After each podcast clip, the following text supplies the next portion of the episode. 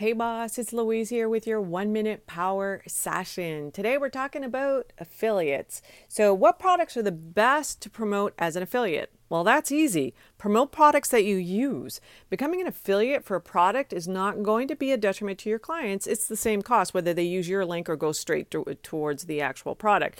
Just train them on that product, show them how to use it. So, it's a great way actually to create contents for videos. If you don't like to be in videos, this is a great uh, way to use YouTube.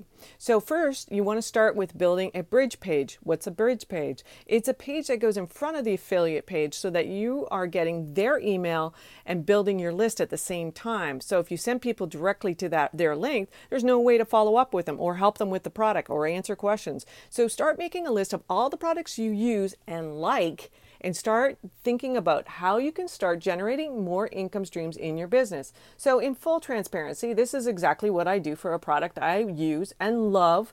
That's ClickFunnels. And I'm helping my listeners and readers build a funnel that I have used and built myself. So each day there will be a new video on exactly what you need to do to get a quick win in your business because you could always use a quick win, right? Wouldn't it be amazing to create a product that validates your offer, creates income, an income stream, and builds a list all at the same time?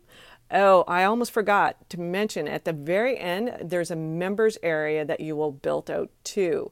Yep, all in 30 days. So if you are up for the challenge, then go to louisecorville.co slash funnel igniter challenge. The link is in the show notes. Thanks so much for listening. Bye for now.